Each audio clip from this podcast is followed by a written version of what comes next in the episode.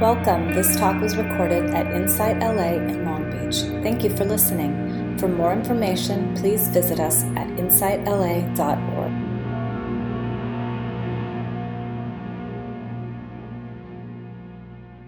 It's a delight. And down here is a Rumi poem.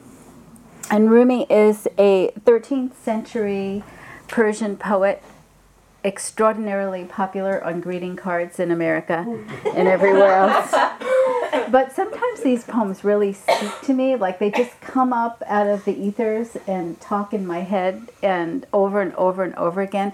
And that's when I like to bring them in and share on that. So I'm going to have somebody volunteer to read the poem. I'll read it. Oh, great. Um, the breeze at dawn has secrets to tell you. Don't go back to sleep. You must ask for what you really want. Don't go back to sleep. People are going back and forth across the door sill where the two worlds touch. The door is round and open. Don't go back to sleep. Hmm. Okay. So hold that in your mind as I give you a little story. Um, and I'd really like to explore this poem with you today um, and bring in the Buddhist teachings, because that's kind of what we do here, um, and see how it applies. So I'll start with a story. Last week I was on retreat at the Mary and Joseph Center. Uh, such a beautiful place. And I like to stay over, wake up early in the morning when I'm there, and there's a beautiful labyrinth on the grounds. so I like to get up super early before everybody. All right.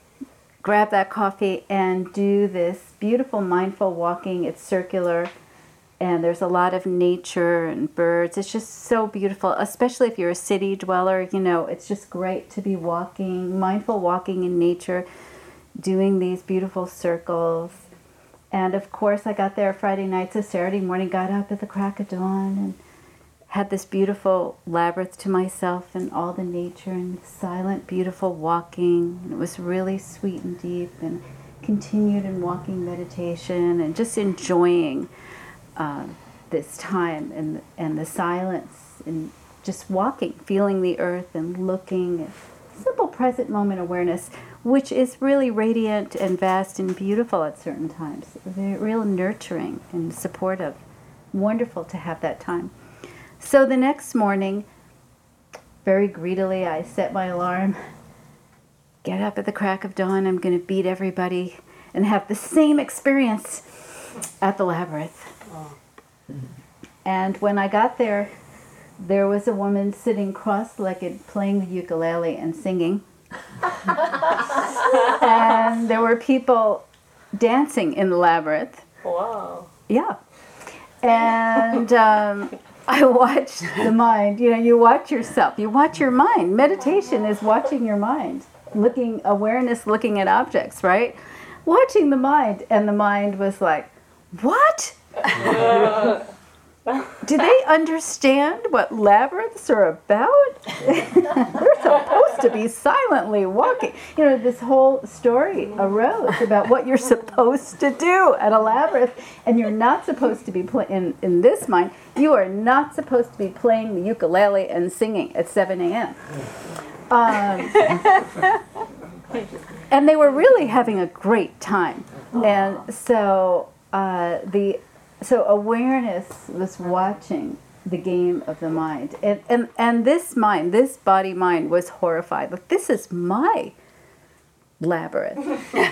This is my time. You're disturbing me you know that you're right and you don't know the rules and you're breaking them you know just the whole thing and then something arose in me and said i should tell them does this sound familiar Okay. you you don't know this, right? You've never experienced anything like this before, right? And I will admit to you um, that I did say something. I said, I didn't go and explain it, but I said, you're playing the ukulele at the labyrinth. you know, I did do that. It was kind of embarrassing, and then I caught myself and turned around. Like, that was enough. Okay.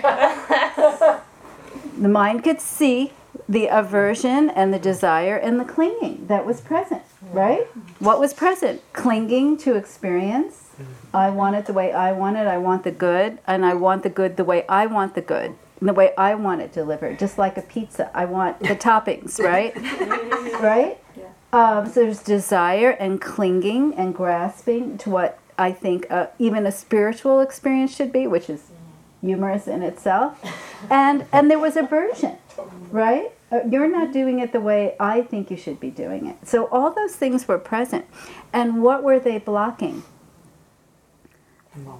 Present moment awareness, awareness itself, right? That spacious, lovely, beautiful feeling at times, and then it's not here at times, but that nurturance of present moment, you know, being grounded in here with what is as it is.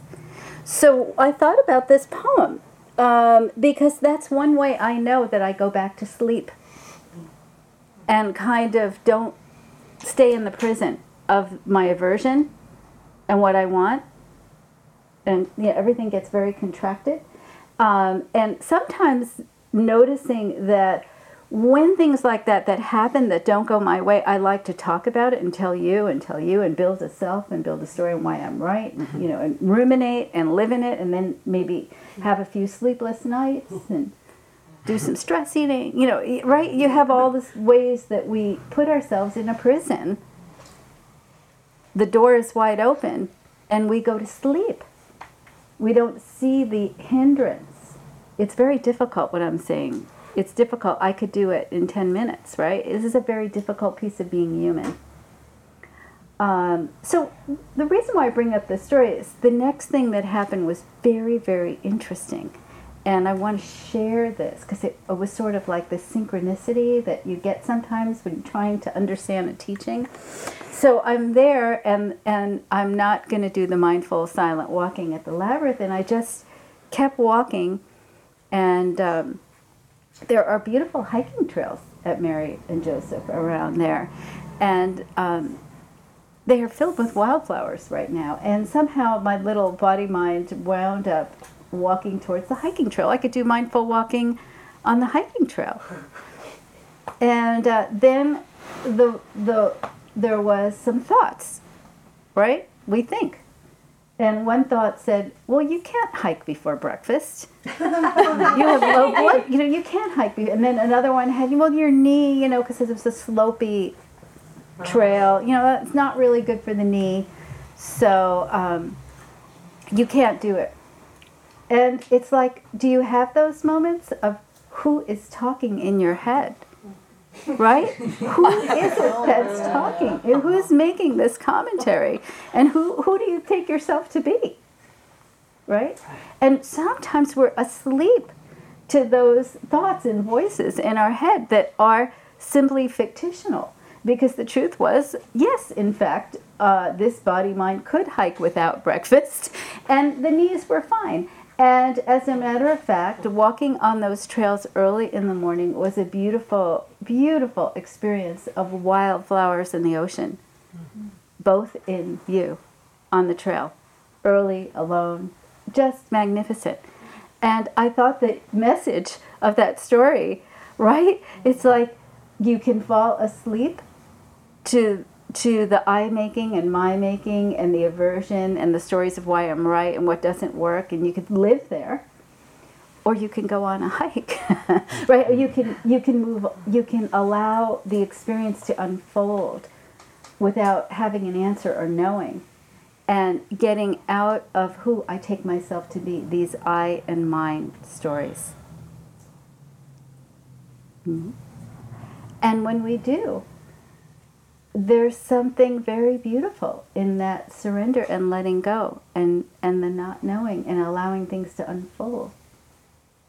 You know, just being with experience, this beautiful, beautiful way of being. And really, not much in our culture supports this present moment awareness.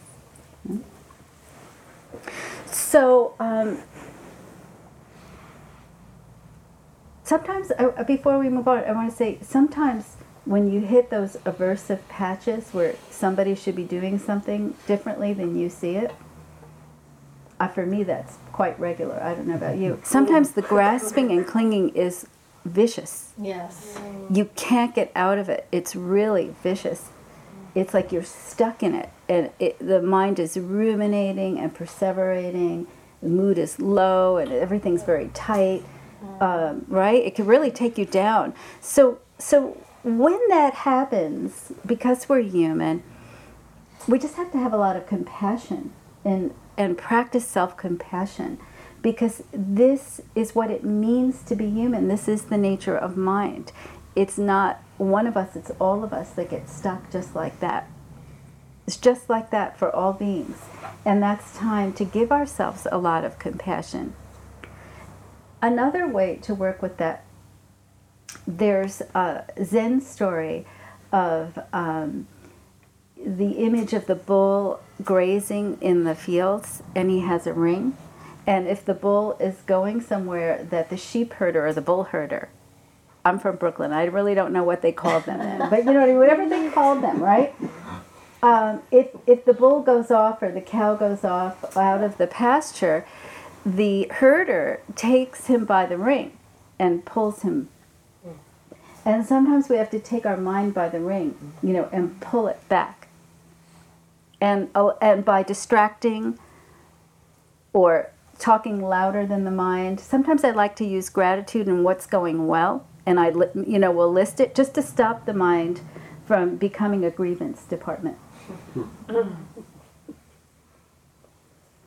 I was at a um, meditation retreat in New York City in the 70s, I think. At, the guru was very popular, so there were like a thousand people there. And um, this one woman raised her hand and she had asked the teacher this same question what do i do you know when my mind is and she happened to be a photographer. And she said i was in the dark room sorting out my negatives. That's what you did in the 70s right? You don't do that anymore. And you know i couldn't get over my anger at but we are all in the dark room sometimes sorting out our negatives. Right? And that's when we go to sleep it's one version of this poem. That's when we go to sleep. And the Buddha knew this, right? He talked about how certain states of mind, and he called them hindrances, the things that hinder you, come in. And they cover this beautiful present moment awareness, this beautiful state of being. Right? And if we're asleep to that, we get quite contracted. We could get lost and suffer in desire for the things we want. And this is not necessarily bad. It's just the way, it's just natural. It's just life. It's just life, right? We can get caught there. We, you know, the greed of it sometimes. It's my, it's my labyrinth, not yours and I want it the way I want it, right? Just like that. Or the aversion. Um, and even the doubt. I can't. I can't walk on that trail. I, I haven't eaten. My knee is weak, right? Doubt. Doubt in ourselves. Doubt in our capacity to practice. All these things are like, in a way, they're going to sleep we go unconscious, we go under. Go under. We go under. And the practice is like, can be like the bell that wakes us up, that opens the window and gives us another way to be with ourselves.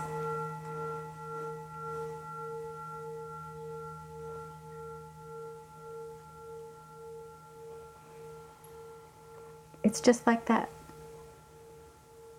the only thing we need to do is just make time to hear the teachings and to practice. And one of the ways I really like to practice and encourage you is um, in walking meditation. walking with your eyes open and just listening to the mind and watching the mind. Just watching. No, um, don't set yourself any real goal. Just looking, walking, sensing, and hearing, watching the awareness where your mind goes. And notice when your mind gets lost in the time travel, gets lost in a problem solving, then gets lost in a conversation that you will never have. Right? Gets lost in a mistake in the past, right? Gets lost in a fantasy. And in some ways, that's a moment where we go to sleep. Very natural. We're built that way. There's nothing wrong with any of this. But the door is wide open. So the invitation of Buddhism is like the door is wide open. It's open. Awareness is open. It's an invitation to step out of this, to step out into this beauty of it, and to see this beautiful shimmering world, this beautiful awakefulness of this present moment, and the sweetness of this world and being in the heart but we don't go back to sleep. So, um, so, so let's read the poem. Let's have some fun with the poem. So, who would like to read the poem one more time? A volunteer. The breeze at dawn has secrets to tell you. Don't go back to sleep. You must ask for what you really want don't go back to sleep. People are going back and forth across the door sill where the two worlds touch. The door is round and open. Don't go back to sleep. So, so I want to ask you a little bit, just free, free associate on this. What do you think it means for you that line when the two worlds touch? Anybody have any ideas on that? Yeah. Um, like the inner and outer world, inner experience versus sort of outside stimulus and what touches your senses. Yeah, that's a good one.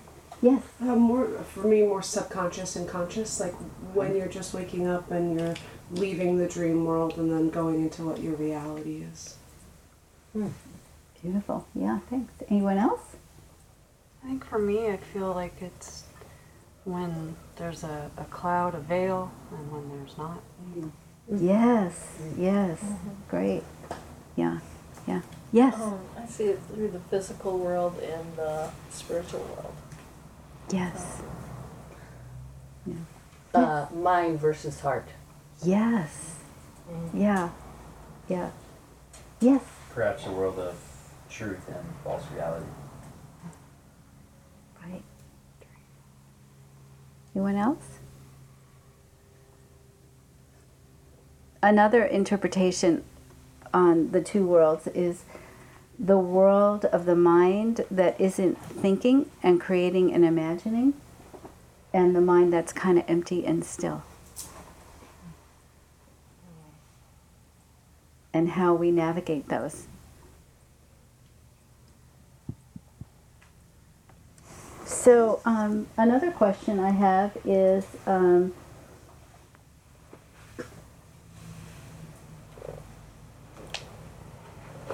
I was thinking of it in terms of heedfulness. Mm-hmm. Say it louder. Heedful. Heedfulness. Very Buddhist. Yes, that's right. In the sense that um, people don't want to be heedful because that means you have to be very mindful of everything you do of body, speech, and mind. So it's much easier to uh, come back to the other world and be lazy and be back asleep. It takes a lot of energy to uh, be heedful.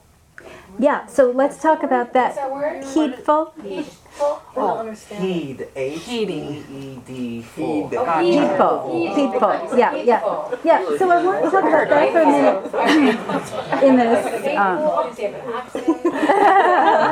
Thank you. So- Heedful be heedful means that you have to, I'm going to say strategically, which you might not like the word, strategically decide between two things. What is more skillful and what is less skillful, or what is more wholesome and what is less wholesome. So the Buddha would sit there, or he told his son Rahula, who was trying to figure it out. If you're trying to figure out what is skillful or unskillful, you're going to have to do something. You're going to have to make a decision and then look at the outcome of that behavior. So, did you do something that was blameworthy or something that was not blameworthy? What was the outcome? Did you make somebody happy or did you piss somebody off? That's just real obvious. And so, you want to be heedful so that you're not doing things to irritate people. So, that's heedful. Uh, and you want to do that of everything you do body, speech, and mind. Every movement you make, you want to be heedful. And to be heedful means you have to be smart, which isn't easy. And so it's easier to retreat back and to be lazy. And then your discernment has to come from your meditation and your concentration. It's also it's easy to retreat from that, to come up with excuses. I don't have time, I don't, I don't want to do it. I don't have time. I just don't have time. So- That's what people say. Yeah. You know, the two Go ahead. worlds are to me simply Yeah. the world of awareness and unawareness. Yes, beautiful. Yeah, yeah, yeah. And want to say something about when we talk about um, s- something like hindrances, aversion, desire, greed, going to sleep. It's very easy for an inner critic to keep, to creep in and say, "Oh no, that's you. Oh no, you don't do it." Or you you could feel bad about when you were aversive or when you had desire. And let's just we have to ask the critic sometimes to leave the room because the Buddha wasn't asking us to be critical of ourselves. He was asking us to have interest and investigation and to be curious and to use those moments as learning moments like wow i suffer when i'm like this and uh-huh. how what is the way to suffer less Mm-hmm. you know because this is kind of natural and i want to say another thing that we we sometimes it, we become very i centered like the critic attacks you and we know that that's a function of the brain in neuroscience. It's not even your fault that you're doing it. Your brain is kind of queued up to do that, it's programmed to do it. But really, this is a we experience. We live in a culture, it's not easy to survive from day to day. It looks like it is, but in some, it's not in a lot of ways. And it's a lot of stress and insecurity and fear. You know, um, some of us have to worry about very basic things, very basic things, like health insurance or food, and it has an impact. The mind can get contracted and fearful and and critical, and there could be a sense of inadequacy. So this is not what we're talking about. It's really bringing awareness and loving kindness and curiosity and gentleness and openness and, and just love to these tendencies to widen the heart, to kind of live in the heart. And uh, we are all going to have this negative chatter. We'll have it the minute we leave here, for sure. You know, you may have it because somebody uh, didn't drive correctly next to you or didn't turn on their signal. Uh, but it's not an opportunity for a critic. It's an opportunity to just be awake in a loving, kind way to yourself. You know, that's all it calls for. Um, it's not a. Um, it's not uh, like we say in here. Kathy loves when I say this. It's mindfulness with a C minus. You know, and Sayadaw Tejaniya would say, relax. Your mindfulness has to relax. I say get a C minus. C minus mindfulness, right? Don't go for the A. Hmm? That's like getting a bad grade. In my moral, that's a good grade. Relax. Relax. Oh, Yeah. that's a good grade. Oh, Is that a good grade? I thought it Yeah. was a bad grade. It's like a relax, you know. Um, you, it's right effort. You don't want to, you don't want to make your mindfulness into become a Type A personality around mindfulness. I can't think of anything more sad. Striving. Striving. I have to be a good person and stay awake, right? You know, I have to not have any That's a aversion. good way to have a tremendous aversion. Yeah. right, right. See, we want to see this as an invitation. That's also the two worlds, right? The, Yes. The world of compassion and loving kindness versus self judgment, self criticism. Yes. Yes. So let's break into some small group. I'll leave. I'll hold the poem up here, being that I don't have anything else. And um, let's have some dialogue about the two worlds, right? About the back and forth, um, how you notice you're asleep and when you're awake, right? Um, what helps you to stay awake? How you work with compassion when you fall asleep, which you will and and and before we break i'll say one more thing about neuroscience that i did read so in case you are still being critical um,